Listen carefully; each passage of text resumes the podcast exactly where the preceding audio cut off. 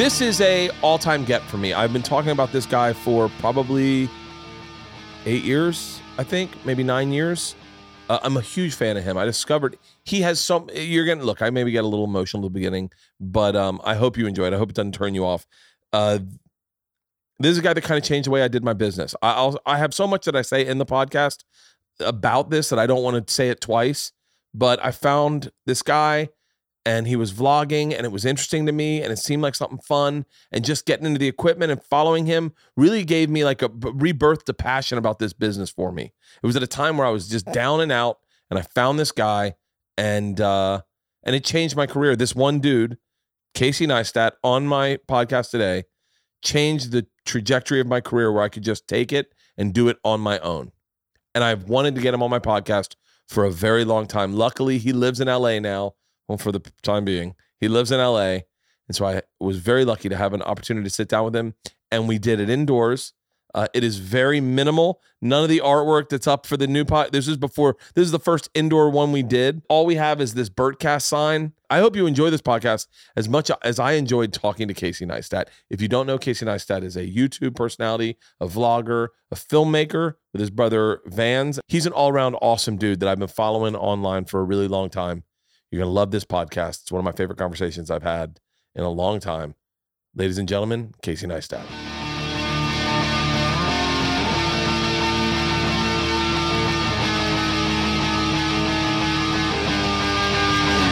This is This is our first official indoor Bertcast at the new studio. It's not set up. This is is raining outside. We've been doing them outside. Casey, before I let you talk, and before I, I welcome you to the podcast, I have to explain what a tremendous effect you have had on my career. Um, I'm going to get emotional on this. Uh, I you'll never know how you affect people. Um, it was like 2015, and I was doing Travel Channel. I was worked. I used to work for Travel Channel for like uh, nine years, and I just was lost. I didn't know what I was doing. I was I was a host, and I wasn't really focusing on stand up, but I was doing the road, and I was in Philadelphia and I was in my hotel room. I got a GoPro and and uh, Mr. Ben Brown, I think you know who that Yeah. is. Uh, I, his video, a video of his came up. Him and his girlfriend waking up in a camper in South Africa, and it was just beautiful. And it just caught me. And I went, "Who is this guy? Wait, wh- what? Is, this he's got like what? Like 45,000, 145,000 views. What? What does this guy do?" and and I would I was already like not big on YouTube, but like I was I was on Rogan's podcast and we were all YouTubers. I, I guess I didn't know what the term was. And then that night I go and I said I'm gonna try shooting a vlog, and I started shooting one. And I get back to my I did t- two shows in Philly. I get back to my room, and I discovered you. And the and and you you became my obsession, and I'm sin- sincerely the your your attitude, your work ethic your your your office, your organizational skills, your family. Like it, it was really it was at a time where I didn't know what I was doing, and and I was like, I just like when you said your brother tr- tr- showed you how to edit, and that changed your life. I watched you, and here I am, a stand-up comedian on television, and I go, I'm I'm gonna start making a vlog. Like I, I don't care what my friends think about it. I'm gonna make a vlog because I'm watching yours every day, every fucking day. I'd watch it. And I'd look at you and I go, "Oh, that's cool how he does that with the clouds. I'm gonna try doing that." And I would just put it in, and then I didn't know how to get good music, so I just ripped music from iTunes, and I wasn't getting money, but I was having so much fun, uh, so much fun getting gear. You'd talk about gear, and I'd go, "Oh, I'm getting that camera, the Canon G7X. Seems like a good, easy camera to shoot with. Oh, I'm gonna get this camera." I I got so into it. I got so into it. I was tracking my weight loss, and I'm posting these, and all my friends, Tom Segura, Rogan, they're all making fun of me because they're watching my videos, but they're making fun of me and they're fat shaming me. And all of a sudden, this fat shaming thing goes starts to go viral, and Tom and I start doing a weight loss challenge. This is the when my career is changing, changing.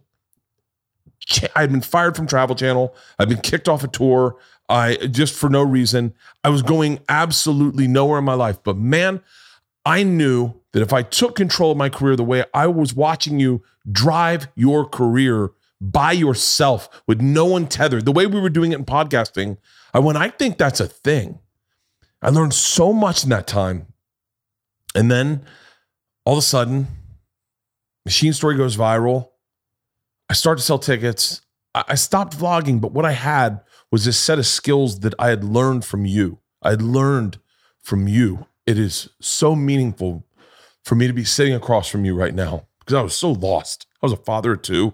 I'd fired. I didn't have any money. I was so lost. I watched you every day. And it was like fucking awesome. And I started doing content on Instagram. I listened to you tell me how to do stories. You told you said stories should be have an arc. There should be a beginning, middle, and end. If you're going to do a story, tell a story. That's what they're called stories. You were so pivotal in me changing my career. I am here today. Had I not found you, I'm not certain I would be here today. I'm being dead serious. So I have to say, it is an absolute honor to have you on my Well, podcast. fuck, man, I appreciate an that. absolute honor, man. I I had I had like you are the one guest I will ever have on my podcast that I go, oh, I got a lot of fucking questions. Ah, I love I it. got a million love- fucking questions. I, you know, I first of all, I had no idea. Like my, and that's what's beautiful about it. like I, I'm a big fan. My wife like is fucking loves your stuff. She loves all of your net, Netflix stuff. Like we're our house is a big fan of your comedy. Oh, yeah, you. I had no idea. And you know, just one thing about all of that is when you're behind, like for me, when I was doing that show every fucking day on YouTube, yeah. day in and day out, there's it's just such a weird thing because there's nothing between. There's there's you don't receive any of that. Meaning like I work all day, I make this thing, I work all night, and then I click release, and that's it. There's no audience, no applause, there's no feedback. There's like a bunch of fucking comments, but like that's a cesspool. You're trying to look at that. Like you don't realize that people are watching it or consuming it on the other side. You don't get that feedback like when you're on stage. Yeah. Um, I'm not a performer like you are on stage, but I've done a lot of like public speaking and shit. It's very like there's a symbiosis between you and the audience. And YouTube, like posting on YouTube is a one way street. It's you, you put it out, you have no idea who's receiving it.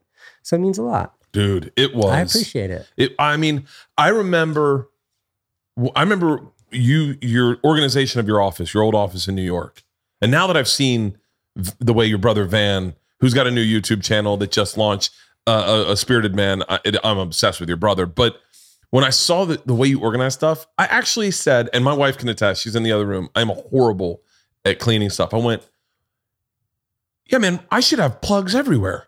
I should have some fuck like you're. Where does that come from in your life? I mean, most of that, I, I'll credit Van with most of that genius, but I also think that the house that we grew up in, like there's four of us Neistat kids, it's me and Van, and then we've got another brother and another sister, so four kids. Our house was so fucked up and disorganized. It was like this, like the way Van characterized it is if you needed to fix something, first you'd have to find a tool, and then you'd have to find a tool to fix that tool. Like that was everything in our house. Yeah. And I remember like I was a really bad kid. I remember when I got in a shitload of trouble at school. And I used to keep a padlock on my bedroom door. And when I got in trouble at school, they called home. My mom flipped out. She got a crowbar and broke into my bedroom door. And she said when she got into my bedroom, she was expecting it just to be like a fucking shit show in there, stuff everywhere. Just a, and she said she got in there and it was immaculate, like immaculate. And I remember that. Like I was obsessive about that. So I think there is just sort of this like inverse kind of proportionality between the chaos that was this fucked up house we lived in and then like us now as adults with agency over our lives and, and wanting cleanliness and organization and all of that Uh, the way the way you the way you set up a travel bag. I mean, I would I changed the way I started traveling because I so I started getting carabiners because you're like, oh yeah, yeah, carabiner here, put it on there, and then all your stuff's right there. And what was happening for me is I was blacking out on planes, and I was I was leaving everything on the plane. I just get off the fucking plane, and I saw you fly somewhere, and you're like, oh yeah. I mean, it was like, like I, I wonder how much of that is like and especially watching your brother Van, like it, all of a sudden he gets an axe and he's like, I'm gonna drill out under the table so I have a place where it pops out. Is that like, is that obsessive compulsiveness or is it more like, i mean you know so that that stuff's more like real with van. Like my, my older brother van is an absolute artistic genius. Like there's no doubt about it. I'm not i'm someone who like found a thread of maybe creativity or something in what i do and what i like to do and then just like figured out how to exploit the fuck out of that like thread of creativity totally serious exploit the fuck is like, like I, I would have arguments with Travel Channel about you saying, you got to see what this guy is doing. He went to Hungary with his son Was it? You? Was it? You and your son go flew to like fucking Budapest Yeah, because the airline was like, "Hey man, we'd love some exposure," and you were like, "Yeah, I'll shoot some videos on Yeah. first class flight." we went to like Turkey. Like taking that kid around the world a dozen times. I'm dying to know. Is your son graduated college now? Yeah, he's 23 now. Really God scary. damn. Yeah, really scary. It's so weird. Like you got two girls. I got two babies at home. I know. And it's so easy when they're babies. You know exactly what to do. You keep them alive. You keep them fed. Now, like I got to show up at school every morning. Like you know what to do. What the fuck do you do with a 23 year old? I don't know what to do with the 16 year old. That's yeah. It once they hit puberty, it's like, it's like the whole fucking book is out the window. What's But, it like, second time parent? Um, it's you know I was dirt poor. I was like 16 when Owen was born two weeks after my 17th birthday. So I was like 16 when we were having a baby, and we were on welfare, and we like lived in a trailer park, and we got like food stamps and WIC. Like WIC was free diapers and free milk, in addition to all that other free shit the state gave us. And now I'm like a rich guy, and I have like these kids, and like we're pulling our daughter out of one wildly overpriced fancy private kindergarten and putting her in a different one because maybe it's a better curriculum for I don't know what's right. but like my son turned out great. He turned this, out great. He's this beautiful, amazing young man who's like makes the world a better place. And now I have these girls and like I don't know if we're messing them up or not. Like I don't when she's like, Daddy, can I have that? The answer is like, of course you can have. You can have whatever you want, sweetheart. Yeah. I don't know if that's right. but with him, it was like, Daddy, can I have that? And it's like, wow, you can have that teddy bear, but you're not going to get to eat for the next two weeks. Like, so it was like, you know, there were answers there. Um, so I don't, it's, it's very different. It's very weird.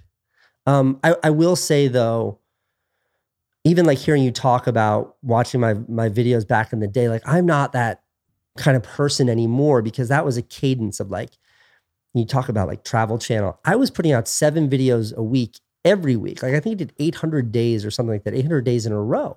And each episode was, you know, 10 minutes long. This was like a, a TV show.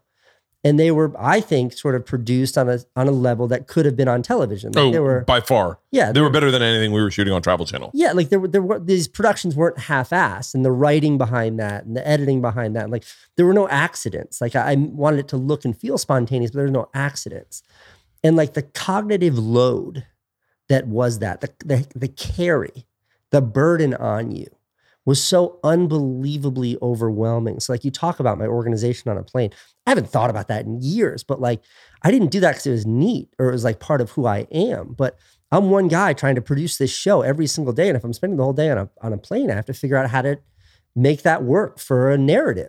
So having everything be so precise and so organized was just one less thing I had to worry about. If I have to look for where the like the fucking backup microphone is, that's gonna affect my production. And my office was the same way. Like all that organization was amazing. And as I started to film in there, the aesthetic of the studio was just like the cooler it looked, the better the content. So I was incentivized that way. But also like if I can't find something, if I can't fix something, if something doesn't exist and I have to build it and I don't have access to that, it fucks up my flow. Yeah. So you start to like build your whole life around this hyper level of efficiency to make sure you're able to post that fucking video seven days a week at 8 a.m. So let's talk talk logistics of that because I'm curious. I remember s- sitting and I would shoot, I would shoot a lot, and then I'd go in and I'd uh, and, and my editing was like, was like I I literally complained sometimes to these guys. I could just cut shit out. It doesn't fucking matter. Like it was really like just whatever looks good, I'll hold on to, and then all I need is a couple good shots and a good momentum and a story, and I'm good. What was your editing like? How much were you shooting content wise? And what was your editing like? How long did it take you to edit? And and did you have did you have a production schedule where you're like today is going to be I'm to go get that leather jacket that I've been wanting to get fixed and I'm to that'll be that's today's story tomorrow I want to get a new uh you know how how did that work? So there was never like it was it took so much brain power to figure out one episode. I was never able to really plan out. Got easy was like traveling. Traveling was always the easiest. You want a three act narrative? Fly somewhere. Mm-hmm. Act one, get into the fucking airport. This act is two, this you're is on the plane. everything. I've ever wanted out of talking to you. You're right. Yeah. Act three, you arrive. Great fucking story. Like setup, conflict, resolution, perfect. But like when you're in, Can I just stop you? Your wife getting to an airport drives me fucking insane. Like she's like, "What? We have 15 minutes till the plane takes off. We'll make it." like You, those you have no those idea. videos, I would just sit there and my hands would get wet. I'd be like, no she's idea. she really like just I'm so I, I want to talk about your wife in a second, but keep going. So talk about the process of editing these videos and, and making them. Um, there's so much to talk about with her. She's just a wealth of um interestingness.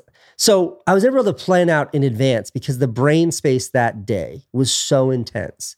But it would be like, like you brought the leather jacket, like I don't know when that was, 2016. I wanted to make this custom jacket and I wanted to reverse engineer this sort of shitty jacket I had and make it custom. And I was like, that's a great story. So when I knew that like I had an appointment that day to go meet with my friend who could get it done, I was like, this is a great story. So I'd be really deliberate in like setting it up, getting there. That's why like riding an electric skateboard is cool, but it's also great content. I knew Yeah. that. I knew that it was like a, a- that was a juicy orange. I could squeeze so much content out of. So getting there, I was like, okay, that's act one. Then it's like act two, meeting with this guy going to take me to this place, showing the leather. That's great. It's act two. Great. Got that in the bag. Act three, it's like, okay, people are going to stop caring about this fucking leather jacket. I got to like take it somewhere else. Okay. Act three is going to be me going home and then interacting with the wife and the kid. That's going to feel like wholesome. That's three acts. That's a perfect package. So when you talk about writing, like that was the process of writing and that was in my head. And then all the while, like every time I talked to camera, it was meant to feel super spontaneous and conversational. But like, I think almost without exception, every word that I said, and I mean that literally, like every word, every syllable was somewhat premeditated. How can I say this as concisely as possible? Like right now, we're having a genuine conversation. I'm not thinking about how to say what I'm trying to say to you, Bert, but then it was like, okay, I gotta say this to the camera. How can I say this in fewest words? How can I say this in a way that's really understandable? How can I say this in a way that makes sense? So like that's how I'm writing in real time. Mhm. So what percentage of that actually made the cut? Like of me speaking to camera, it was high. It was probably 50%. Of like the B-roll, where it's like me setting the stage, showing the environment, leaning into my set, which was New York City, that was more like 20%. I'm always shooting the city. I'm always fixing the camera, putting the tripod down. Yeah. Then there's this careful balance. Like it can't be all handheld. Shaky camera is annoying. It can't be all tripod. It looks too contrived. I loved watching you learn how to use a drone.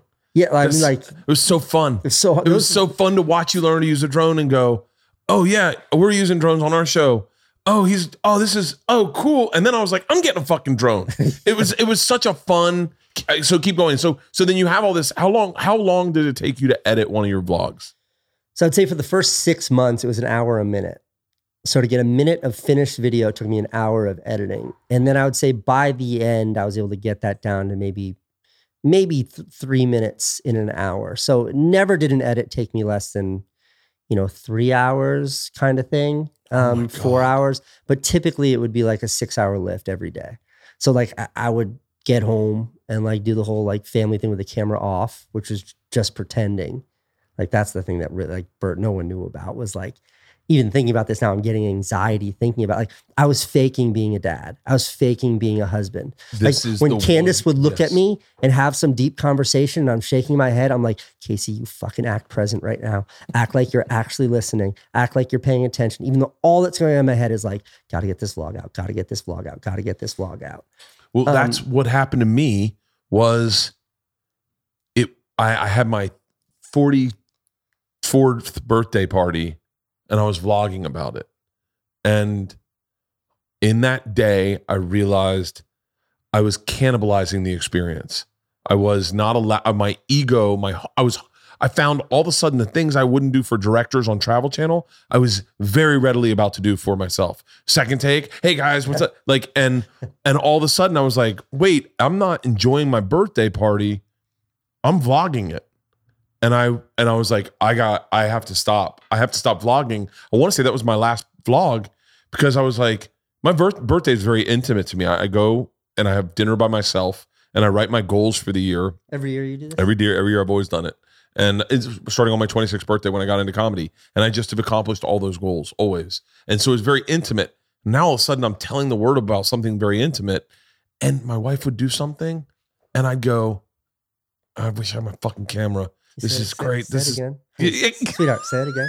A little louder. Look to camera. Look to camera. Say it again. it was so gross. It's it's I, I mean, you say cannibalizing your birthday party. I it cannibalized my entire existence. Like in the pursuit of having the most interesting life for my content, I had no life at all. Like my whole life was just making that work. And I have no regrets because when I look back at it, it only becomes more and more valuable to me. And you know, you, you talk about sort of having this disarray in your life and then figuring out what you want to do five years ago. It was very much the same for me. Like I had achieved a lot of things in my life, but none of it was sort of bankable. None of it was long term. None of it had legs up until that point. Like I, I had this show on HBO, worked my whole life for it. Nobody fucking watched it. They didn't renew it. The money from that was gone really quickly. It went away. Um, I made a lot of money directing TV commercials. I got to direct a couple a year. It wasn't a really lucrative thing. There was no long term there. So when I found the that daily show, the vlog, it was like everything I had had to be expended right now. It's like it's like a, a, a sprint, and I knew it was a sprint, and I couldn't stop until I was across some sort of finish line. And I was so fucking aware of that.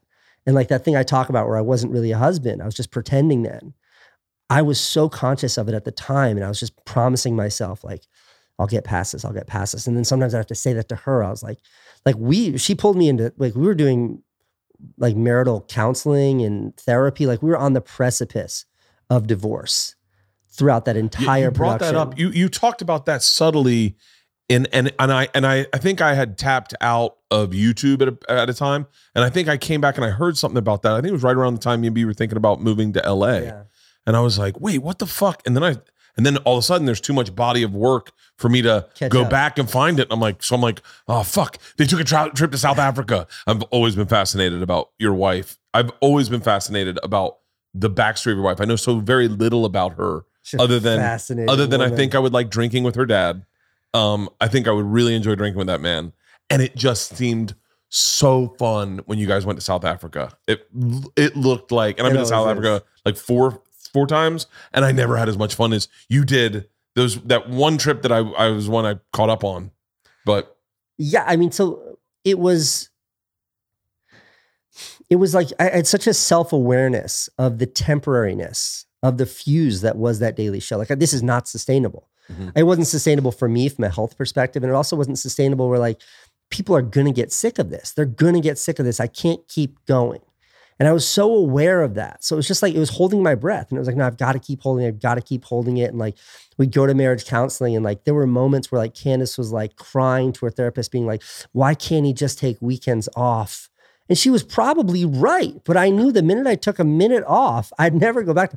And like here we are, Bert. So like when you're bringing up those moments, it's so fucking foreign to me because I've swung so far in the opposite direction. yeah, I don't do anything now. I do jack shit. I do nothing. My agent will call me with great opportunities and I'll be like, yeah, but how much time is it? Two hours, dude. Nah, let's pass on this one. Like, that's the level I'm at right now. Like, I do fucking nothing. My house, like my studio, is a fucking mess. Really? Nothing's organ. No, it's a mess. I do nothing. how are Like- you running? I'm still super fit because I like yeah. that makes me happy, but that's selfish.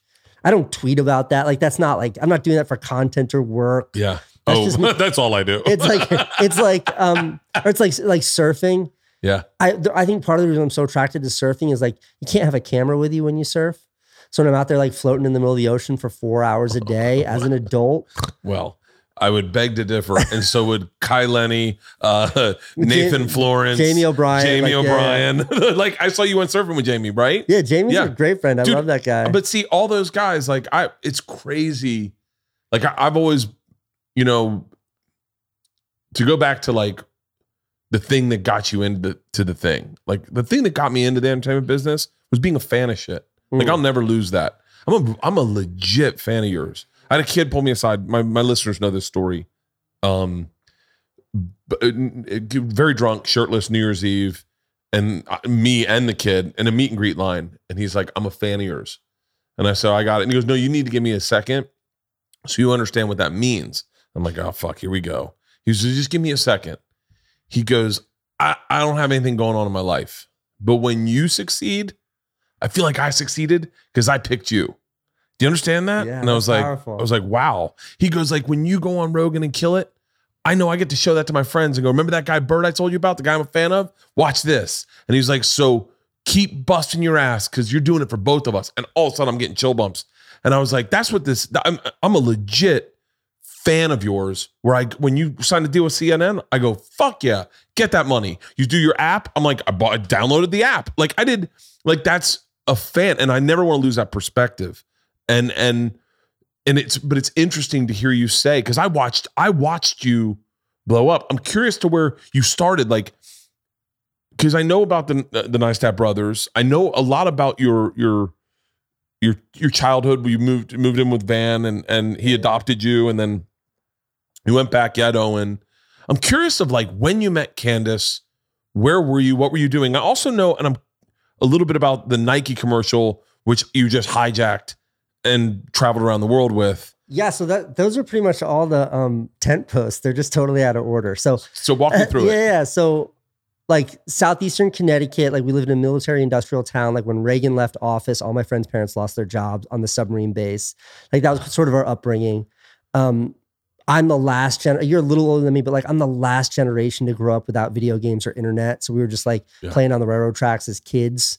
And like Van's whole spirited man, my brother's whole spirited man thing is about making shit with your hands because that's who we were as kids. Yeah. Um, and then yeah, like I had a pretty tumultuous kind of teenage childhood. Like always had a really content- Drugs. not drugs, just contentious relationship with my mother. Okay. Um, really had a lot of beef with my mom as a kid and rebelled in school, didn't like any of it. And then like got in a big fight with my mom when I was 15. And she sort of delivered an ultimatum, which was like, do this or get out of this house. And I was like, I gotta go. Like I can't let this woman, who does, who does she think she is? Yeah. And I left and I never went back. To this day, I never went back. Not once. Is your mom still alive? Yeah. Yeah. t- Was texting with her today. And you guys are cool? I mean, sort of. She's like texting me today about Jesus. And I'm like, Mom, you know how I feel about the fucking Catholic Church. Don't get into this with me, Mom. Um, but yeah, like, we, yeah, I'm cool with everybody in my family. But then it was a really different story. So I ran away from home and like knocked up my girlfriend and had a baby. And it was really scary. And then when my baby mama dumped me, when Owen's mom dumped me, I had like this grandiose vision of moving to New York City someday, which was two hours from where I was. And then when she dumped me, I was just like, fuck this. And I upped and I moved. And I moved to New York City with like 800 bucks. That's it. No job, no education, 10th grade high school education, no GED. And my only work experience was like washing dishes in a kitchen. And it was just a hustle. It was like a miserable, really scary hustle. Had a three month sublet. And on top of all that, I moved to New York City June 2001. So my three month sublet was up September 1. I had no oh, place to go. God. So September 1, 2001, I moved in with some friends of a friend. So let me sleep on their couch for a hundred bucks. And they lived on Rector Street, just below the World Trade Centers. And exactly 10 days after I moved onto their couch was September 11th, 2001. And fucking terrorists blew up their apartment. Oh my God. Yeah, like blew it up. Like our apartment windows blew it. And like that was my welcome to New York City. And meanwhile, like I'm trying to figure all this shit out and like I'm working as an assistant, making 10 bucks an hour under the table and like doing anything I could. And I'm also going back to Connecticut three days a week to like be with my boy. Cause he was little then. Yeah. And like we're now all of a sudden we got like this shared custody situation. Um, eventually figured it out. And by figured it out, I mean like I got a was ex- job that was decent, and then I started to like figure out how to make a little bit of money off of videos. And Van quit his job, and I had a day job, so I could support sort of Van and me while Van and I figured out together how to make money off of our movies. And then we both quit our jobs, and we were just making money off of our movies. And it was like some months no problem paying rent, some months we go out to dinner, and then some months it was like going to Josh, the landlord, being like, "Josh, you know we're good for rent this month. We need a couple more days. We're gonna come up with it." And it was like that for a really long time. And then like 2008, Now, at this time, Van's partying, right? Van and I both were like, I mean, like I'm 21, 22, Yeah. Van's 27. We're in New York City, no responsibilities. Like, God. you know, this is before social media, before camera phones. Oh my God. Um, yeah, Van was a big drinker. I was a big drinker. All we did was party. And then, you know, it's like 2008, we got the deal to make the HBO show. It was the first time we had real money. And then that was sort of where things took off. And then 2010, it came out. Van and I kind of split up, went separate ways. He moved out here. I stayed there, started doing commercials, made decent money. 2015 was the vlog, and that's when I really found it. Father's Day is just around the corner, and you probably need a gift for a hairy dad. Make your dad proud this year and get him and yourself the Manscaped Lawnmower 4.0. You heard that right. The Lawnmower 4.0. Get 20% off and free shipping with the code BERT at Manscaped. Manscaped is honestly the best trimmer I've ever used in my entire life. It's the only one I'll use on my junk. I was an old school guy that would use hair clippers and I use liners, and I'm telling you, you get a nick. And uh, the best thing about these Manscaped trimmers is they got a light on it and they got the ceramic blade that is a no nick. They're they're absolutely awesome. I'll get back to the copy, but I just got to tell you, for real, I don't trim. I use these things for my face because of that light. It look how tight that line is. I know I shouldn't be using the thing on my balls that I use on my lip, but they're my balls. Quite honestly, it's like my own dick if that good. Imagine surprising your dad with a sleek, well designed, and optimized body hair trimmer that says, Your balls will thank you on the box. This is their fourth generation trimmer featuring cutting edge ceramic blade. I'm telling you, this is a reduced grooming accidents thanks for their advanced skin safe technology. This is all the shit I was talking about. I'm telling you right now. The 4000K LED spotlight on and off for a more precision shave. You can shave your balls in the dark. I'm telling you, that light comes in so fucking handy. This is the perfect gift. Have you ever seen a nose bush sticking out of your dad's face? The Weed Whacker Nose Ear Hair Trimmer is the best hair trimmer on the market and it's a perfect gift for your pops. They also have amazing products like the clone, crop mop, ball wipes, crop reviver, ball toner, crop preserver, ball deodorant. I'm telling you right now, get 20% off plus free shipping with the code BERT at manscaped.com. Get your dad a gift you know he will use. That's 20% off with free shipping at manscaped.com and use the code BERT. Don't forget that you came from your dad's balls. This year, show the original home some love with Manscaped. We all know that I've struggled with weight loss my entire, not my entire life, just my adult life. And I got to be honest with you, I kind of get lost in my approach. I feel like my approach is super unhealthy. Well, if you're like me, you can sign up for a trial and get psychological based support and motivation to reach your goals at noom.com slash Bertcast. That's N-O-O-M dot com slash Bertcast. Noom empowers you with the knowledge to build smarter, more sustainable habits and behaviors using cognitive behavioral approach. You're going to focus on the why you do what you do when it comes to eating instead of the what to change your relationship with eating. Everyone's journey is different. So Noom customizes a program for you based on your personal goals. No food is totally off limits, thank God. Keep eating the food you love while maintaining a healthier balance. An off day is totally okay. It won't set you off course. Noom Gem gently helps you get back on course, and it only asks for 10 minutes of your day to teach you about e- eating habits and checking in on your progress. And this is the science behind Noom is, is beautiful. More than 80% of users complete the program. More than 60% of them lose 5% or more of their body weight, and 60% of them keep the weight off for a year or more. Noom has built the entire platform on two things research and wanting to help people lead healthier lives. I'm telling you right now, start building healthier habits, long term results. Sign up for your trial at noom.com slash Bertcast. That's N O O M dot com slash Bertcast. And then, and when did you meet Candace? So meeting Candace is an interesting story. Candace was like the super, super hot New York City girl with like the ultra fancy boyfriend. And I was like this fucking kind of dope who had no money, but was like, No always, offense, Casey. I know who you are. you don't know who I was in 2004. In Yeah. 2004, I was just like this fucking maniac. It's like this 23 year old maniac who, like, I lived in an SRO, a single room occupancy. Oh. So I had no bathroom and no kitchen in my apartment. It was just a 12 by 12 box. Oh, the bathroom wow. was down the hall. Yeah. Like, you go in there and sometimes there'd be needles on the floor. Like, just don't step on them. Like, sometimes there'd be blood all over the sink. Like, well, I'll brush my teeth tomorrow. Yeah. Like, that was my lifestyle. And like, she's this really glamorous girl. And I found out she broke up with her boyfriend. I just like cold called her. I'm like, hey, you remember me? And she's like, I think so. Who are you?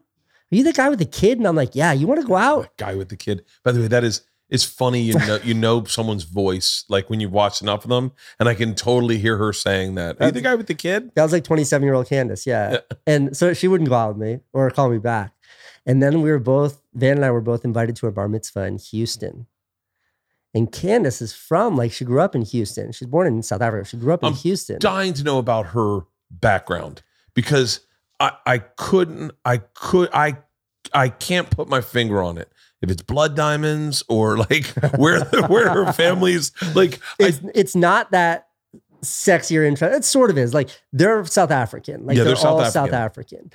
When she grew born and raised there. yeah, born in, but she moved to they emigrated to the United States when she was fairly young because shit started to go really south. This is when like Mandela was in jail. Like the whites were trying to stay in power down there. Mhm. and her family, like some of her family history, like they fought on behalf of of the native black South Africans. Like they're It's good. Her Good lineage, side of the fence of it's the- history to be on. it, they're on they're on the right side of the fence, but it got very tumultuous, very scary for them. So her parents are like not quite as sexy as Blood Diamonds. They're physicians. Their, her dad's a doctor. Damn it. Sorry, I know, not Damn it. not as romantic, but um. And at the time, they were like they needed doctors in Australia and they needed doctors in Texas. And if you passed the board in South Africa, they would sort of accept that in either of those two locations. And her mother fucking hates this, the Australian accent. So like, I guess we're moving to Texas. oh wow. So they like upped and left their whole life behind in South Africa and moved to Houston, lived in a hotel until her dad kind of figured it out. And she was raised in Houston and would spend, you know, like a decent percentage of her of her years back in South Africa. yeah. Like the story of it that really hits it for me was like her family's house burned down in in Texas. Like came home, everything's gone. And her and her sister were like four and six or something like that. And her mom brought her to Target, bought him a backpack, bought him clothes, filled the backpack up with clothes, brought them to the airport, and put these two little kids on an airplane by themselves and just sent them to South Africa. Because like what were her parents supposed to do? They had no place to live. They had to Yeah. figure out like their whole life just burned down literally. So they just shipped the kids off to South Africa. And hearing Candace tell the story of being like six or eight year old just flying to Cape Town by herself, you know, that's like a 20 hour flight. Oh, that. Oh no. I. I. I've. I. For me, I had. It was a 33 hour flight. It was like through London. Yeah, through London's the quickest way now. But in any event, so like that's her, that was sort of her upbringing. So when we got invited to the bar mitzvah in Texas, she was like, if you want to stay at my parents' house, you can. And we're like, do I? She's not there. She was there. She was Oh, she- also invited she- to the bar mitzvah because she knew the person because they were from Houston. Oh wow. The kid's dad was a, like a patron of the art. So he sort of knew us as Van and I were in the art world. yeah. She knew him because of a similar connection. So we're staying at her house, and I was like, fuck, man, this is all I need. Like, I got this girl, I got her cornered. Like, I got this. And like you, Bert, you should know, like, she she rejected me really coldly. Yeah. And I oh, always no. say to her, like, we see two kids later who had the last fucking laugh here, lady. Yeah. Oh, You're what's what's great is knowing, you know, knowing who this sounds. I hope this comes off right. Knowing who Candace is, just from vlogs, the fact that she married you shows you how good of a person she is. Because in my head, I kept going, Casey is not from the same pedigree as as Candace. No, she is And royalty. And so, literally, I mean, I remember there was one time where she gave you a Rolex for something for your, and I was like, really broke it. yeah, and you were like, I was like, this is this is not the guy to give a Rolex to. No, like I'm wearing a plastic watch right now. Like everything I own is made out of rubber. Yeah, no, she um the story I always tell about her is it's like I never was single when I had money or fame. All I had when I was like single out there mixing it up was this face. like this is my own this is you it. You have had that face since you were a child. I the picture of you and Van on When we were little kids. I go, I go. Right? That is Casey. That is Casey Neistat to a T. No, I exact same Never spot. looked different. But like that was it. And Candace, like I, we still went out. And like the story I love to tell is like, especially like when I was making the vlog and like our lives got fancy and everybody's like, oh, she just likes him because she's such a bitch in the Oh. vlog. It's awesome. Everybody's Oh, like, it's great. it's such a good character. Everybody's like, she only likes him because he's like, you know, got money and he's got fame. So that's why she likes him. And it's like, little do they know. Like, I remember the days when she would come to Connecticut with me because I, I wouldn't stay in the city on the weekends. So I had to be with my boy. And she would come to Connecticut with me. And it was like, look, your choice is you can like stay with me and Owen in my grandmother's like guest bedroom, or we can like, it was really like fucking humiliating here's this girl, like her previous boyfriend, like the guy owned like a half a dozen hotels. And I'm like, you know, we got to take the train or the bus to Connecticut and then stay at my nana's house. And like every once in a while, she would like get us a hotel room that we could stay in. So we'd have like some place to stay with my kid and like use her credit card. And like that makes me that Yeah. makes me like Candace she's a woman of integrity. so much like so, i mean i've i've i've you know it, you form a relationship with these people that you watch all the time and, and you Mm. and you feel certain things from me you're like ah, i want to party with her. i really i keep going i want to party with her dad now that i know her dad's like hey buddy slow down you're 40 48 where the drinking is going to catch up to you i'm a doctor uh, it's a little different than a blood diamond uh, merchant but it's funny i said um i was telling uh, my trainer today that uh she, she commented on Leanne's earrings and I said, uh, you know what's really cool about those earrings is I go, she didn't marry me ever expecting to get those earrings. like she married a loser. Like all her friends were like, why would you marry a comic? She had a panic attack when she realized she was in love with me. And I go, yeah, but she like she was a good person that fell in love with it didn't she just like i don't care what car he has or this i like this guy and it makes you like the woman so much more when you go wow you i remember she was embarrassed her when we uh first time we went home she was embarrassed. She was like just so you know my dad my dad lives in a convenience store. And i was like okay. She's like we're staying with my dad. And i was like all right. She's like so we're staying in a convenience store this weekend. And i was like and at first I was like, wow, that seems weird. Then I fell in love with it. I was like, wait, I can drink all night long and eat whatever the fuck I want. And we were staying in the cooler. Like we- we- so it was ice cold. It was like, this is a dream of mine. But yeah, that's that must have been interesting. Did was there a culture shock for you and your brother when you were with her that first time in her family? Yeah, I mean, like, and very literally, I remember her parents are very traditional, very traditional. They've they've loosened up now, but especially back then when they have this like beautiful daughter that you know men are chasing after. Mhm. They were very traditional in sort of what they imagined her life being. They wanted like a nice Jewish doctor to marry her or something. Um, Candace's sister is literally married to a very nice Jewish doctor. Um, and her parents meet me like that first weekend in their house. And like Candace told me after we started dating that like her mom pulled her aside and was like, the that one Casey, the younger one, he's in love with you, Candace. Watch out. And her dad pulled her aside and was like, you know, be careful because I don't want to have to support you for the rest of your life. And if you marry an artist, that's what it's going to be. Oh wow. And that's sort of how they treat. And her parents were always lovely. And like most people don't know this about our our our relationship, but like Candace and I got married three weeks after we started dating. And then we had to get it annulled. It's kind of a funny story. We we like really fell hard for each other. So we got went and got we eloped in like our bathing suits. And a judge married us.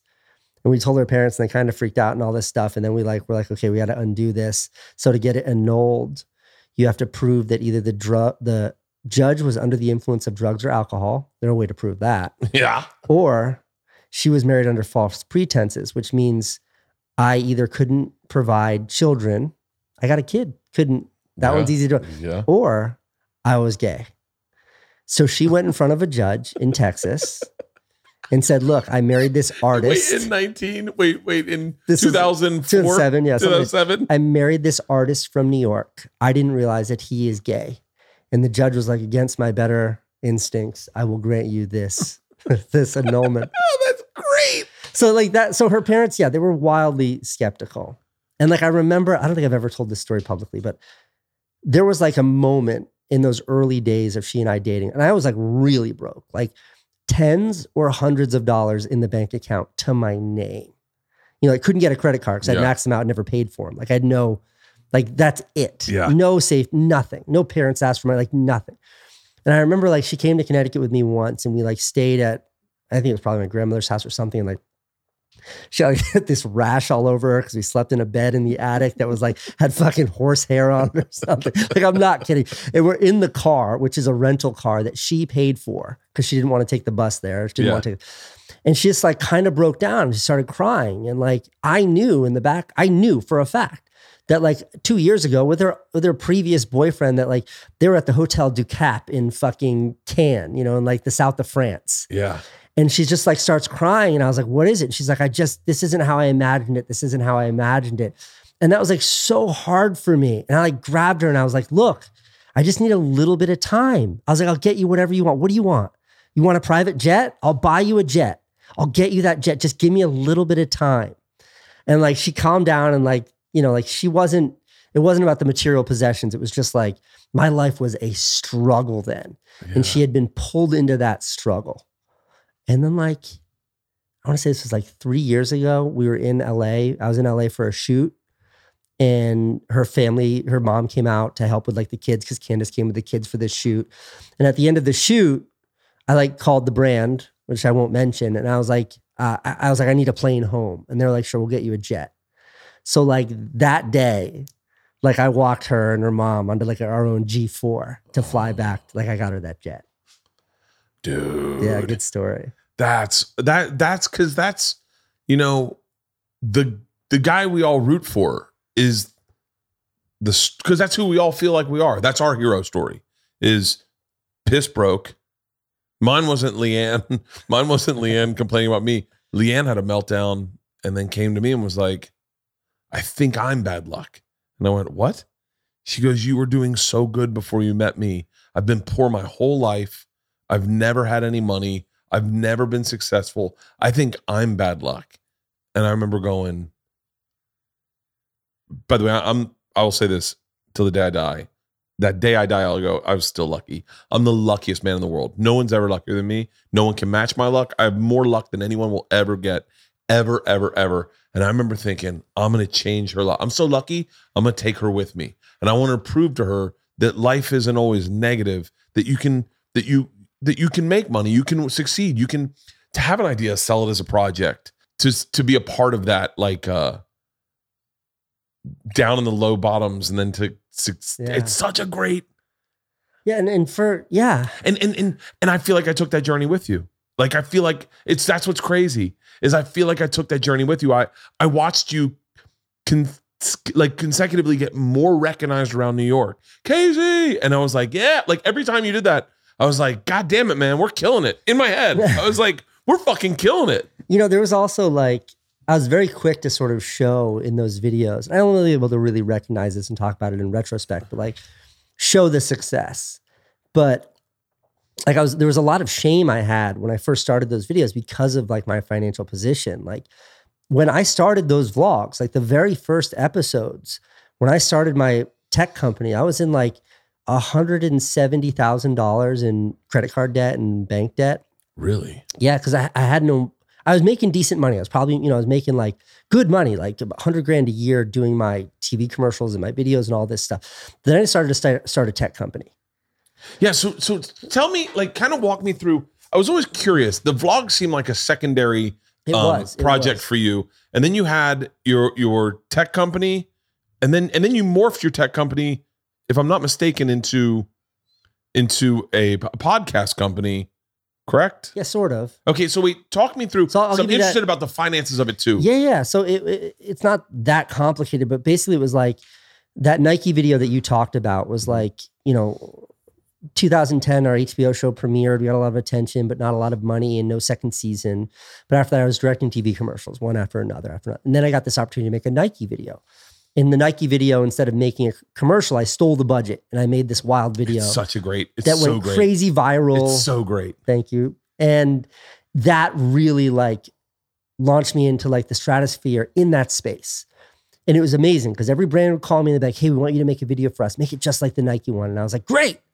But then it was like years of doing just that, literally three or four years of doing just that. And I was like, I couldn't do it. Like I, I, I had exhausted that. And you're still upside down financially, meaning No, you're I still was, in this debt. is when I was doing okay. This is when I was making so like did 100 grand. Are you paying off debt of all the credit cards for you had? this was yeah this was when i was like i'm in the black here like i'm doing fucking Okay. great and then i get like the biggest deal of my life which is i get invited to go to the massachusetts institute of technology mit as a fellow and work inside of the um, inside of a lab there as like a, a filmmaker in residence and for a fucking high school drop public school dropout yeah. this was like a huge deal to me. Like academia was one nut that I had no idea how I'd ever crack. And I promised myself this. I was like, I'm moving to Massachusetts. I'm moving to Cambridge. I'm going to MIT. I'm not going to work while I'm there. And on the other side of this, I'm doing something new with my career because I can't keep making the Nike video over and over and over. I've got no other prospects. Yeah. So I did that when I was at MIT. I learned about technology and I was like, I can do this. I've got ideas. Like I can pull people together. I can build a tech company. That's what I want to do. There are all these fucking books. People got in my brain. They're like, you could do it, Casey. And so then I moved back to New York and I started that company. But within that process, you're talking like six, seven months more of not working and spending. And that was when the debt just started to accumulate. I needed a physical space to work out of, expensive. I needed to bring on partners, expensive. Yeah, I would look at that that office yours and I was like, like I remember when you took you took over the other Yeah, side or whatever, and I was like, I was like, how much is this costing? you know, thousands and thousands a month, everything out of pocket, everything. And it just started to pile up. And the thing about that tech companies, there are no prospects for it to make revenue. And when I raised capital, I couldn't give myself a paycheck. You know, we raised a couple hundred grand to start that company. I couldn't start paying myself from that. Yeah. So just into debt and into debt and into debt. And even when I started the vlog, I remember then Candace and I had an apartment in the city and we were splitting the rent on it. And like there were many months, more months than not, where Candace would be like, Hey, you never gave me your half of the rent. And I'd always have some excuse like, ugh, okay, let me call my accountant. I'm so sorry. I don't know why you don't have it yet. And I just didn't have the money. Yeah. And that was like when I was vlogging. So I was really kind of embarrassed and I hid it from the vlog. And then I remember like when those checks started hitting my account, So yeah, ta- the the YouTube checks. the YouTube checks came first. And I remember it was like, um, you know, I never turned my monetization on on my YouTube channel. This is like a fact that most people just don't get. But I did 100 million views before I turned on monetization. Because it, it, to me at the time, and this is wrong, and I fucking regret this, and I'm an idiot for doing this. But I felt like there was some degree of integrity. Like by not monetizing them, I was doing them for the art of it yeah. fuck that. Like I'm an idiot for doing that. Don't ever do that. If you do that, I don't think you're an artist. I think you're a fucking idiot. And I was a fucking idiot for doing that. But I didn't mind. So I remember I turned it on. And I remember like the first month, it was like six grand. And I was like, oh my God. Was like, that covers rent and like shit. We got to dinner and I'm, daddy's paying. Yeah. And then like the next month, it was like 16 grand. And I was like, wait a minute. I was like, 16 times 12. Holy shit. Yeah. And then the next month, it was like 60 grand. And that's when I was like, uh oh. And then like it just didn't stop. And then it's like, you know, you're it's six figures and multiples and and then the brands start calling. And then like that was a big shift for me. It's like all that commercial work that I talked about I did. It was always about my creativity. It was like write these treatments, like, you know, Yeah. a pitch deck or like these ideas. Here's my creative idea. The brand would be like, oh, you're so creative. We're excited to work with you. Let's and then none of that discussion. It was just how much for you to talk about our brand on your channel. They weren't paying me for my creativity, they were paying me for my reach. Wow. And I remember Wow. that happening. And at first I felt insulted. I was like, wait, you don't want to know what I'm doing? Like, we don't care. Whatever you want to do. Samsung. I mean, Samsung was a great brand. Yeah. They let me do whatever I wanted creatively. I, I, I- I remember. So uh, I would be very remiss if I didn't mention that uh, Jamie Vernon. You know who Jamie Vernon is Mhm. Joe Rogan's Yeah. uh, producer. Is a huge fan of yours also. I appreciate it. and we would we would I would show up early to do Rogan, and we would just. I remember he got the fucking the board. The board. He's like, "Bert, I got one." I was Right, like, "Shut the, fuck boosted up!" Board, the Yeah, yeah. boosted word. but I was like, I was like, uh, we would talk about your, and, and I remember, I think Rogan got a Samsung, and he was like, yeah, I just got this Samsung, and Jamie and I looked at each other, we're like, someone watches Casey. they make a, they make a great product. Much love to Samsung. so wait, you would get were, now were were the were the boosted boards a product?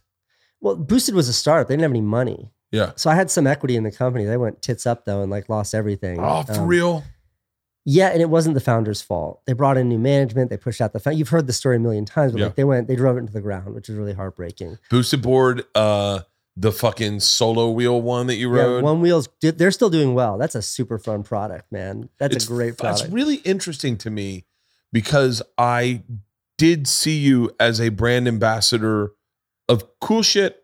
I, I felt like you would weed out the bad shit. I mean, I started uh, unboxing. You get uh, boxes of stuff, and you'd pull out your fucking big knife and cut it open. To this day, I do not unbox anything without a, a fucking great knife. And and and I and I think of you just recklessly cutting into shit. How many times I have ruined sweatshirts just and I'm like, oh fuck. If yeah. I, if I had known how much people would latch on to the time that I got a brand new laptop, and I just, I did it then because it made me laugh. Yeah. And I was like, that's a funny joke. And if that joke's three grand, it's a funny joke. But like, you know how beautiful the Apple Yeah. laptop box, box are? It's a big jewelry box. And instead of like lifting the knife, went straight into the top and straight across. And my brand new laptop had this gash in it, and the internet went fucking nuts. Fucking nuts. Like to this day, people bring that up to me. This podcast is brought to you by Hims. Did you know that 66% of men start losing their hair by the age of 35? Look at this. Look at this. It almost even looks darker a little bit. I died right here. It's for the movie. But here's the point I still have hair. Why do I still have hair? Because I did something about it. I was 22 when I started losing my hair and I had to go to a doctor. You don't have to do that anymore. I had to wait in a pharmacy line. You don't have to do that anymore. They offered a bunch of snake pill remedies. You don't have to do anymore because for Hims was Hims was created by a man that knew that a lot of these conversations men would rather have online than in a doctor's office. It's super simple. All you got these are, by the way, results backed by science. For Hims is going to connect you with a licensed medical professional online, which would save you hours, completely just confidential and discreet. Answer a few quick questions, and a medical professional will review. And if they determine it's right for you, they can prescribe you the medication to treat your hair loss that is shipped directly and discreetly to your door. Today, Hims is giving you the best offer yet. If you're not happy with the results and after 90 days, Hims will give you a full refund. And right now, my listeners can get their first visit absolutely for free. Go to forhims.com slash Bertcast. That's forhims.com slash Bertcast. Remember, prescription products require an online consultation with a healthcare provider who will determine if a prescription is appropriate. Restrictions apply. See website for full details and important safety information. Remember, that's forhims.com slash Bertcast. The summer is upon us, folks. And if you're like me, you like to put on one pair of shorts in the day in the morning and wear them all day long. A pair of shorts you can jump in the pool with, jump in the lake with, get in the ocean with, and then wear for a jog because they've got great support. They dry quickly, and bird dogs are those shorts you're looking for. I'm telling you right now, my family is at the lake in Alabama, and I am dying because when I go to Alabama, I bring three pairs of bird dogs and I interchange them. I hang them up to dry at the end of the day. They dry on me for Christ's sakes. I jog in them. I do everything in these bird dogs. They are absolutely fantastic. And by the way, I got these bird dogs before they were a sponsor of the podcast. That's how legit these shorts are. If you thought the rubber clogs were good, listen to this giveaway. Go to birddogs.com and enter the promo code BERT, and they will throw in a free bird dog whistle tip football. Ooh, good for summer. Remember those Nerf Vortex Howler footballs that whistle when you throw them? The, the footballs you can literally throw a mile? That's birddog.com and the promo code is BERT and boom a free bird dog whistle tip football with your pair of bird dogs. You will not take things, these, these things off. I promise you. You will throw them on in the morning. You wear them all day long. And then they're going to look so nice. You're going to go, you know what? I can wear these to the restaurant. Pair of flip flops, collared shirt, untucked. Bro, trust me. Go to birddogs.com and use the promo code BERT and get your free bird dog whistle tip football with your pair of bird dogs. You're not going to take them off, I promise.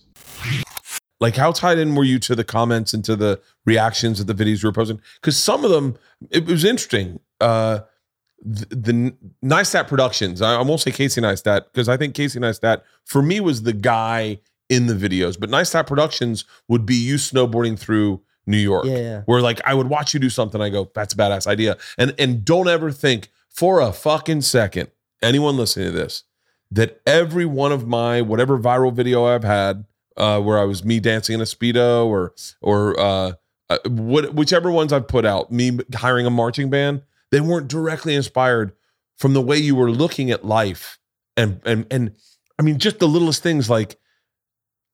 I, I didn't feel like you were rich, but I felt like you go. It's okay to throw money at an idea and make an idea cool and have fun making a cool idea.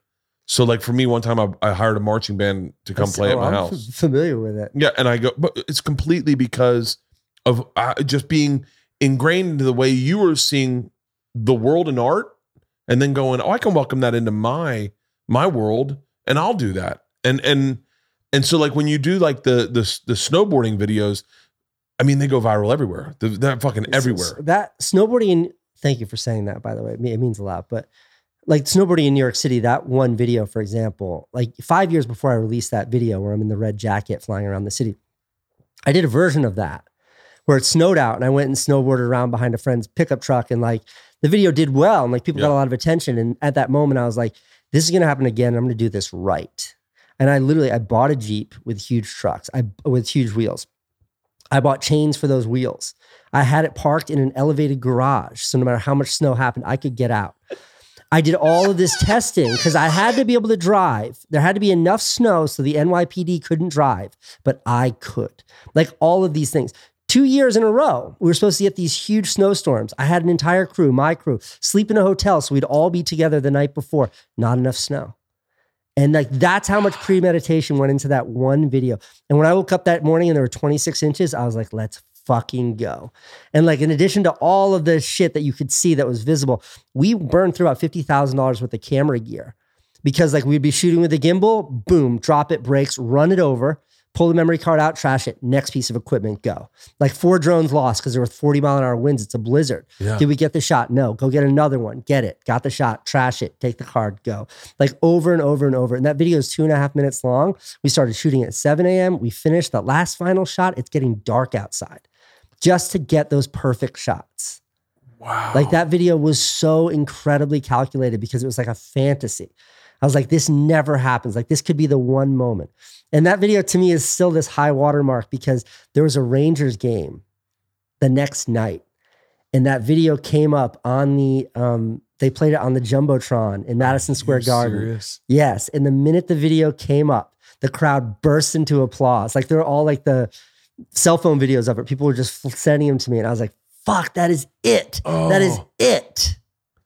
That was a that was a big that was a big one. I mean, that was like uh oh, and then and then what was fun about the way you worked was you you'd see the viral video and then you were like, "Oh, tomorrow I get to see the making of the viral video." Right. And then the day after I get to see the reaction of the making of the vi- like it was it was such a fun and I and I really honestly I started looking at at at life in those through those lenses. It's one of the things that I don't think people understand enough. Um, I had a guy. Uh, I didn't mean for it to be- go bad, but this guy tweeted me said I ate. I lost a tooth, lost a tooth, and I had and I had oatmeal on a podcast with Segura, and uh, the guy goes, "This is why I don't listen to this shit podcast." Um, there's so many podcasts where they have great production value. For the record, Two Bears One Cave is the highest production value you're going to find in any podcast out there right now. Tom, in much like you, and I want to get you and Tom together because your brains work Yeah, well. I'm, I'm a huge fan of as Yeah, well. yeah. And so, but much like you, Tom is a guy who goes, "Well, if you're going to do it, you're going to do it right." And let's let's make sure. Like Tom was the first guy I knew that got a studio. And but anyway, my point is, I I, I just tweeted to the guy, "You listen to one of our hundred episodes where I ate. I only eaten once on a podcast on this podcast, and you stopped listening." I was like, "I ate once, and I ate half a bowl of oatmeal, and it was a bit." And then he got he got shit on by everyone, and and then my reaction was man, I, I don't think enough people. You learn so much out of liking something. Hmm. Like when you hate something, and there's a lot to be learned about. Like I, I witnessed some people ruin their careers, you know, on pussy and drugs and alcohol, and I, I watched that happen, and, and I didn't enjoy watching it happen. And I learned a lot, but I learned so much by being a fan of yours. I learned so much by and there's no there's no I, there's no way to explain to people if if you don't and, and I'm saying this to the listener if you're if you're listening and you're going I don't know what that feels like to be excited to go look at someone's videos then it's like you're missing out on something. Because there's a whole world of ideas out there and there are dudes doing ideas doing great ideas. Like you you what did you paddleboard across the fucking East River? You had drones fly you on in air like you did you these high water stunts were so fun to watch you do that I go oh th- then I'm, in my head I go oh yeah I bet we can fi- I bet you know what like come on Bert you're not maybe willing to snowboard behind a what you call it but what can you do that's bigger and fun to announce a tour you know to get eyeballs on it Your um dancing in a speedo video, by the way, when you released that on Instagram, I had never saved a video on Instagram before. I didn't know how. And I saw that post and it was so fucking good that I like Googled how to save video on Instagram since before they had the save flag. And I like did it and then like saved that video so I could like go home and show it to Candice. It was so it was so fucking good. you have no idea what a tremendous compliment that is Is that right? I, that I will never forget. I I remember uh, that that means a great deal. And then what I mean, the, the best payback is is Segura, of course, than spending $45,000 to shoot a music video to compete with it. I mean, like the, f- but the fun of it, it's like th- there's, there's a, there's something about you that there's very childlike that, that you go, this should be fun. I mean, it's not fun. I don't want to do it. Yeah, you know, I've always said like my mission in life, and I'm 40 in like a week. Talk about like that is just a punch in the. st- I know you're old enough, but it is a fucking punch in the stomach. Yeah. Um, but like my mission in life, and it's so it's as vivid now as it was then. But like when I was a little kid, I always felt like I was kind of being put down. And I can tell you now, in retrospect, it's because I was.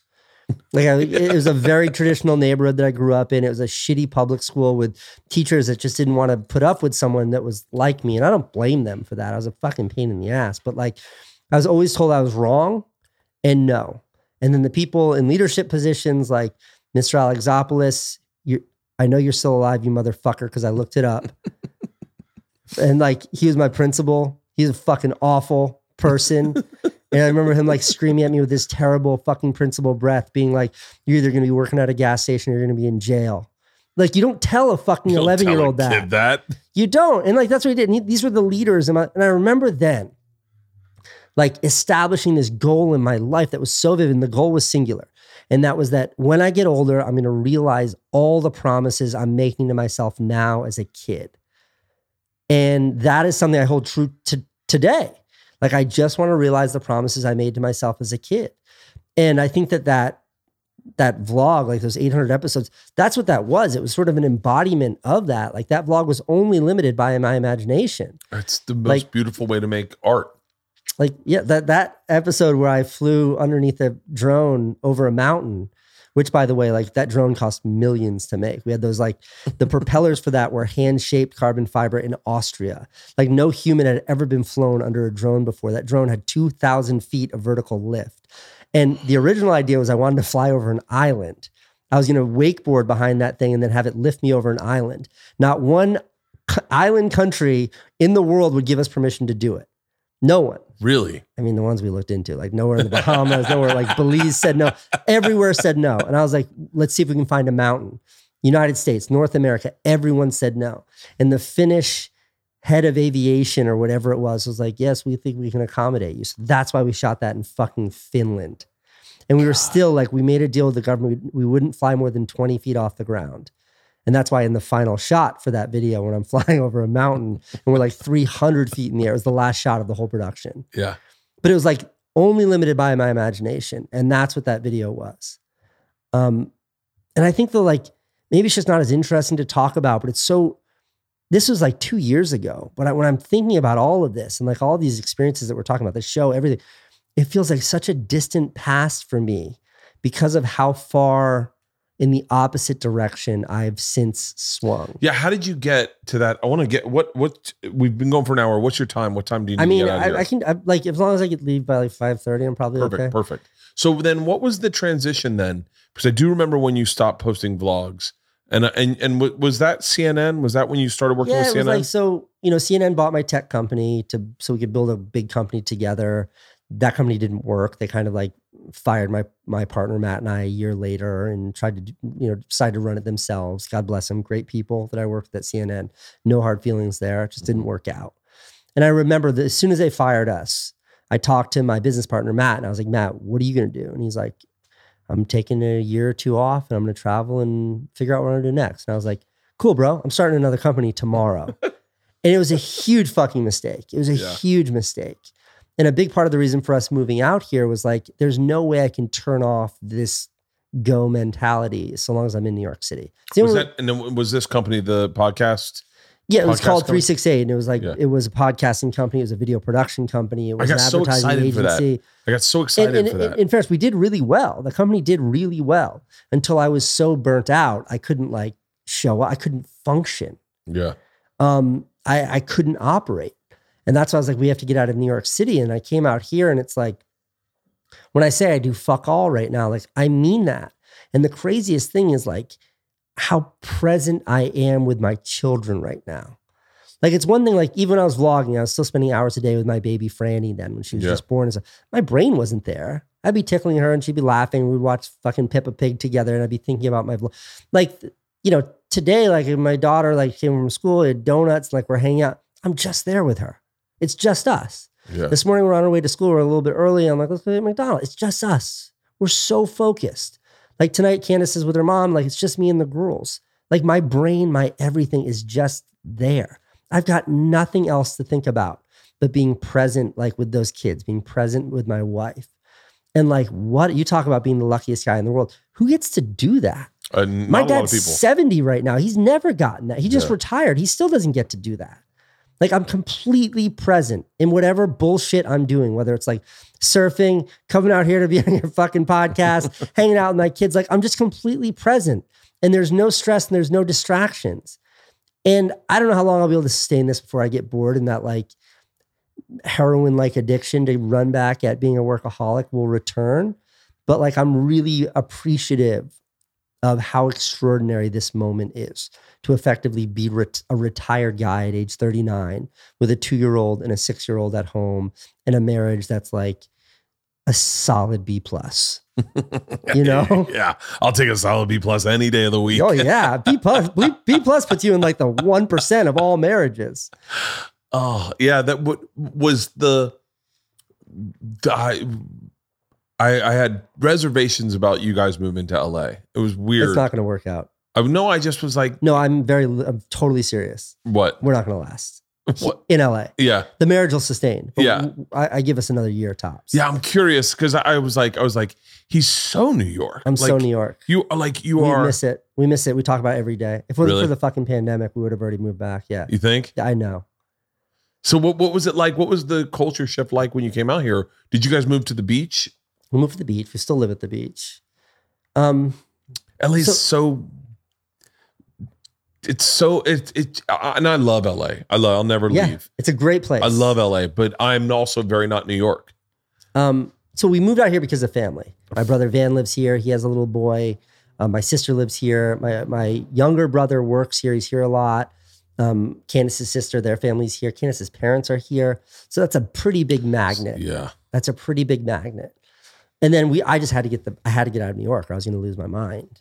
And so that's why we came here.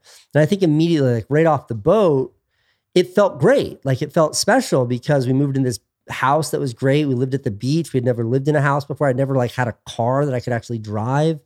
Um, go surfing every day. All this like fucking weed is legal here, and I wasn't working, so I just smoked pot every day. Like there was like all this new stuff that was really exciting Yeah. and it started to fade probably like six months later. Yeah. Like it stopped feeling exciting. And there's something about New York City, like not to sound obnoxious, but there's like a pulse, there's a camaraderie, there's like a there's a an intangible in that city that is does not exist here. And I think Candice and I are both confronted with how vital that is to our being, our personalities, our existence. And then the pandemic hit, and like, thank God we were out here. Like, fuck Yeah. Oh my God. we have a yard or we have a swing set in our backyard. Like we were, if we were in New York, I don't know, we would have lost it. But now, like that, that sort of we can finally see the horizon of that pandemic. It's really, we're really struggling out here. and I feel like big and I and I feel like uh I feel like where New York now is right now is so you. Oh like, my god, The fact that it's like all of a sudden it's back to the 70s and it's like a like the White Walkers around. I go, Bert, I feel like I've abandoned the city. Like I should, like when it's like New York needs help, like New York's coming back. I'm like, fuck, I should be bringing that city. But like I should Yeah. be there.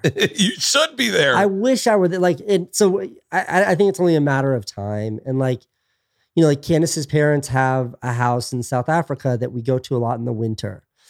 And, you know, in the summer, like, you know, we we travel and we're out and about. So it's like I think that we'll be able to go back to New York at some point in time and have a different relationship with the city from what we had before.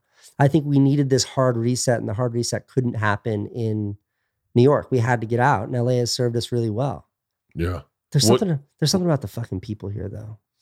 It's uh, you know, I'll tell you what it is. Um Tell me, In, in my opinion, Bert. They don't say hi to me when I say hi on my runs. Yeah. When I go by someone I say morning, they divert their eye contact. Yeah. New Yorkers don't do that. nah. They say hi. New York, uh, when I, I was taken, I was caught off guard when I first moved to New York on how friendly people were. Like how on like how like I was like, wow, this is, and then and then if you walk through Washington Square Park, I was like, I was like, oh, you don't don't have to be friendly to everyone, Bert. You can just keep walking. But yeah, it's New York. LA is kind of LA is a, a city without an identity, and and it, you know, I, I love it. My kids live. My kids live here. There's a lot to I- love. about I live here. But I- you know, I watch. You know, Tom's moving to Austin, and I'll be spending a week in Austin every month, and uh and I and I, part of me is like, I don't know, do I get a fucking, do I get a house in Austin, and and It's all we talk about, my wife and I. You know, it's like somebody said this to me. and I think this is a really Austin, will you grab me a cup of ice if you can? Sorry, keep going. somebody said this to me. I think it's a really great way to sort of describe it. It's like New Yorkers are really fucking hard on the outside, but on the inside, they're nice, generous people. Yeah, And in Los Angeles, it's it's the opposite, where everybody on the outside is very smiling and Oh, and it's and it's bullshit. perfect, and then they're they're kind of cold. And like we've experienced that in a way, especially like with our kids' education and school, and trying to reach out to other parents and like build relationships. And it's just like it's so alienating and strange. People in our neighborhood, like Ice is right there underneath that black cup. There's an ice machine. so that part we're struggling with. I don't mean to shit on. No, no, no. else. I- There's look, good there's- people there's- here. We've there's met stuff we great can- people here. I, I'll, I, I, a a good example is like when you see Bentleys driving by homeless encampments. And it's like, or, or like when we we talk about among our friends, like we moved already from Venice to a different part of town because like there was a lot of violence in our neighborhood. yeah, And to be like totally, totally transparent, there was like an inflection point where like our babysitter was walking our at the time one year old and our five year old in a dual stroller, and there was just like a homeless guy standing there jacking off. And like the babies didn't see it, thank God. But like for a five year old girl to see that, that can affect them for the rest of their lives. And like as parents, it's our job to protect them from that. Oh yeah, and and you know what's interesting is there when you say Bentley's driving by homeless encampments, it's interesting because New York doesn't. It there there is a uh, Bruce Wayne ness about New York sometimes where you see people getting into stretch limousines or whatever out of a premiere, but but it is so apparent and and in L.A. Um, the homeless pro- problem has been heartbreaking to me. Like I just I don't I don't have a solution for it and I want to fix it, but I I don't know what to do. And I and I think that that's I think that that's true, and I, I don't you know like I, I I think it's unfair to offer criticism unless you have solutions. I, I don't have any solutions. I got no solution. so, I, so I'm not I'm not criticizing the whole situation. What I'm criticizing is that when we started to talk among people we knew about, like you know, there's like a guy jacking off in the street, and there are two shootings on our block last week. We need to move. The answer is like, oh, you know what? Go to the Palisades. There's none of that there. And it's like, so like I got to move to like this rich, fancy neighborhood to avoid the reality of this city. And just like you said, like New York City has its problems, a lot of them, including homelessness and crime, a lot of the same issues you deal with here. But there's a certain sense of homogeny there. It's like you sit on the subway and the guy to your right is like a, a waiter and the woman to your left is like a fucking hedge fund manager. yeah. But you're sitting on the subway together because it's the fastest way to get to from 96th Street to Wall Street. Just is what it is. You're all in this together. Like all that, like September 11th, New York City strong shit, like that is real Yeah. there that city has an identity like you are in it you are in it together like like whether you are dirt poor or like you're the fanciest guy the fastest way to get around town is the same dirty ass $2.25 subway ride like it's it is this unifying thing where you feel a sense of belonging you feel like you're all part of it together and los angeles really feels like um, a city in name only Yeah. and No. That wears on us I, I want to talk to you. Uh, well, I'm going to get you out of here soon, but I, the two things I want to talk to you about are running and YouTube creators now, like the guys that are blowing up now, the guys that are killing it. Um, uh, because I'm, I'm curious what happens to this generation of YouTube guys. So it, it feels like you're still very much in it, but it feels like you're you're.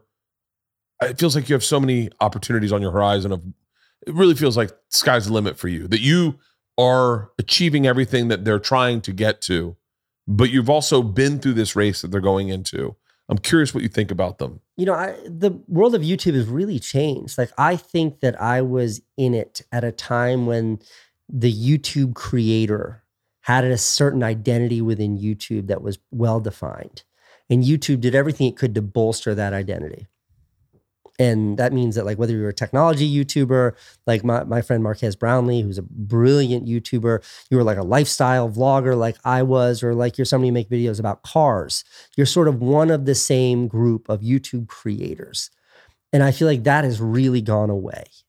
And I don't know if there's anyone to sort of fault that for happening or it's just an organic part of the evolution of YouTube. But I feel like the YouTube culture has never been is is fragmented now in a way that it never was when I was really in it. Like I don't know who who is YouTube right now. Mr. Beast, yes, he's sort of an anomaly. He's amazing, I and don't, and I don't even know who Mr. Beast is the biggest YouTuber to ever exist, for real. without a question. God damn it. Where the fuck am Every I? video he posts does. I was gonna say Logan Paul. 20, 40, 60. Logan's doing Logan is. I, I'm fascinated by. I love Paul Logan, brothers. like- I'm fascinated by those two guys. Um, Lo- Logan's a friend. He's doing great things, and like you know, Logan had a sort of a, a, a dark spot in his space. Like he fucked up. Logan fucked up in his when he was coming up on YouTube, and I think he's done an amazing job of kind of correcting that. Like he's really built a career for himself. I'm really could excited. you see that? Could you see that yeah, in in taking that path? Could you see go you you- when you when when he slipped up? Could you go? Oh, I I I I recognize yeah, that behavior. Yeah. I was I've been there where you're like, thank God I didn't upload that or whatever. yeah. It, it's it's it's a formula. It's a pursuit of sensationalism.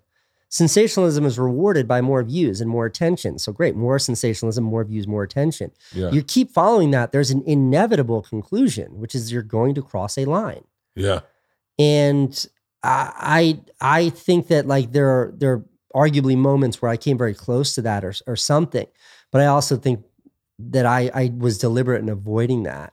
But I think in Logan's case, like he he crossed that line and had his ass kicked so bad. he really got the fuck beaten out of The him. fuck and and look, I'm I, I'm not going to defend his actions. I think that he is deserving of the ass beating he got. Yeah, I don't think he slipped up. He did something fucking awful and he paid the price for it. And where I give Logan so much credit for is, is he he he has since taken ownership of that. yeah. He's worked hard to address that Dude. and he's built himself a new career. And like I'm a big fan of Logan Paul. I, I love, what he I love his podcast. Personally, he and I talk offline all the time. Like I really I, I root for Logan. I want to see him win. Um, but we were talking about YouTube and its identity. yeah, yeah, yeah. And like, I, I don't know what it is right now. And I think that there's a negative to that, which is like, it's a bummer because it used to be cute when YouTube had this sect of creators that you'd really identify the platform. But I also think there's something virtuous there and that like this fragmentation means that like you can be a mom in the Midwest who does baking videos once a week that do 20,000 views and build a career off of that. Yeah. And like as it becomes more and more fragmented, the opportunities become more and more dynamic. And that's really special. So you're losing something in its identity, but you're getting something in that like the opportunities to succeed there, I feel like are more ubiquitous now than they've ever been before. Wow. Running. running. So you you you, had a knee problem, right? A degenerative knee problem. No, I've got all my right leg is made out of metal. From the knee up is all titanium here. A motorcycle accident. Okay. And then I've got a meniscus that's torn on the other side because it takes all the burden because I've got a metal leg. Yeah. And then I just cracked my right heel a month and a half ago. So I'm always broken. Yeah. But running is like the constant in my life. I, I did eight miles today before I came here, and it's only because I'm recovering. Otherwise, it'd be a 16 mile day. So every day is a 16 mile day. Because 13 was like your your go to when you were doing the vlog. You were 12, 13 Yeah, almost every day. like a dozen is sort of like my buy-in. Like I'm not if I can't do a dozen, I'm not going to go out. yeah. And I go out every day. But like running is my favorite thing. It's one of the only like I said, surfing. You're sitting out in the middle of the ocean, and you're like, this is just for me. Running is to me so meditative.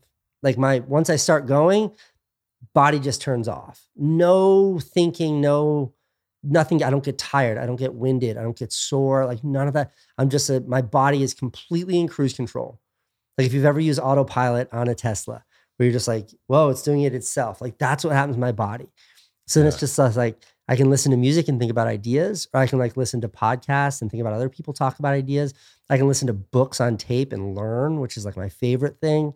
But otherwise, I'm just out in nature. I can't run on treadmills. I I only can run on treadmills. Is that right? Yeah, I get on treadmills, but I, I like I, my running's different. I so bec- I think because I party, I like to I like to really push it the next day because I know that if I if I get my heart rate up to like 168 and really really kind of punish myself, then all the hangover goes away and I feel amazing.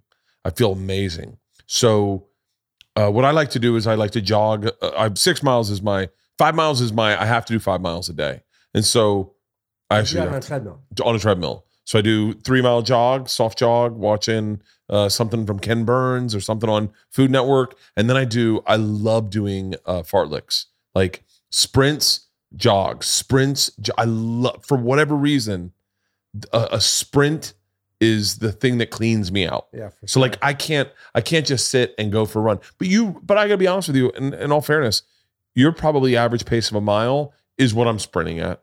Like you what do you do run like seven minute miles?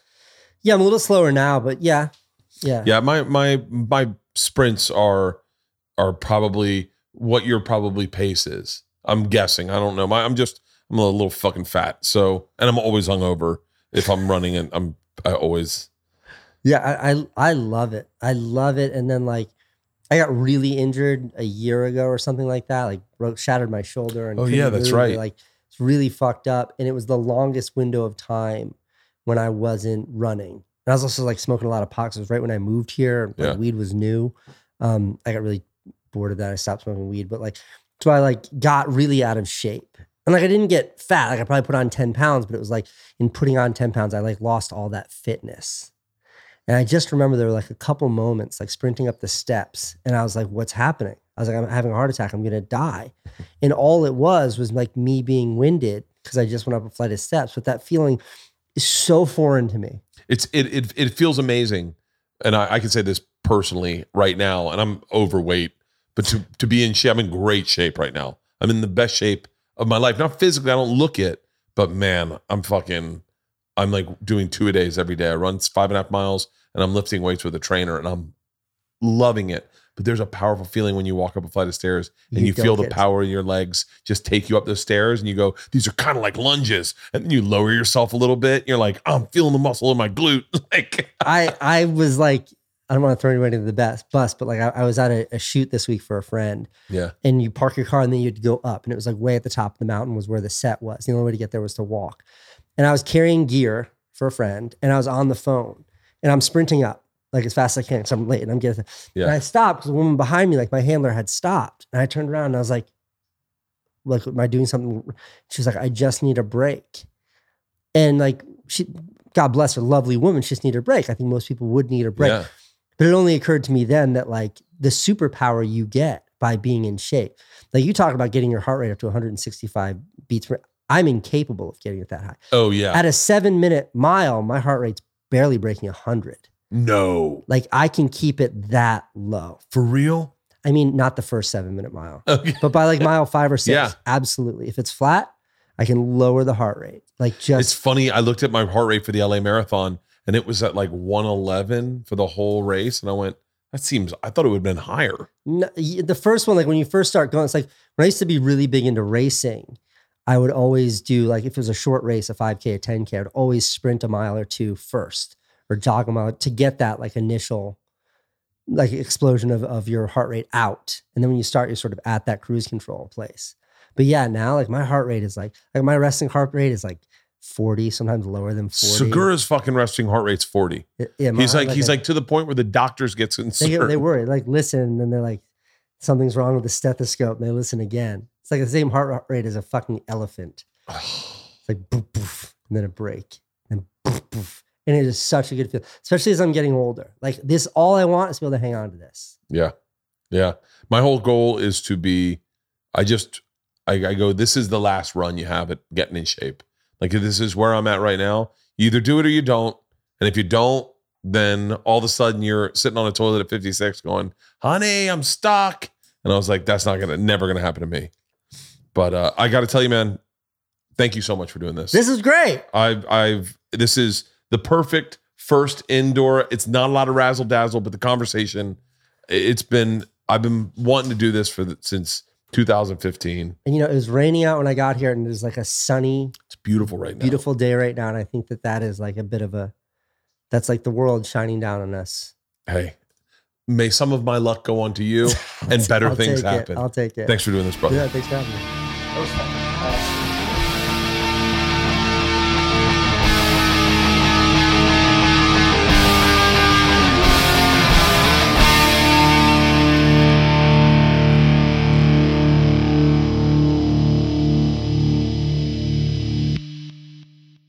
This episode was brought to you by The Machine.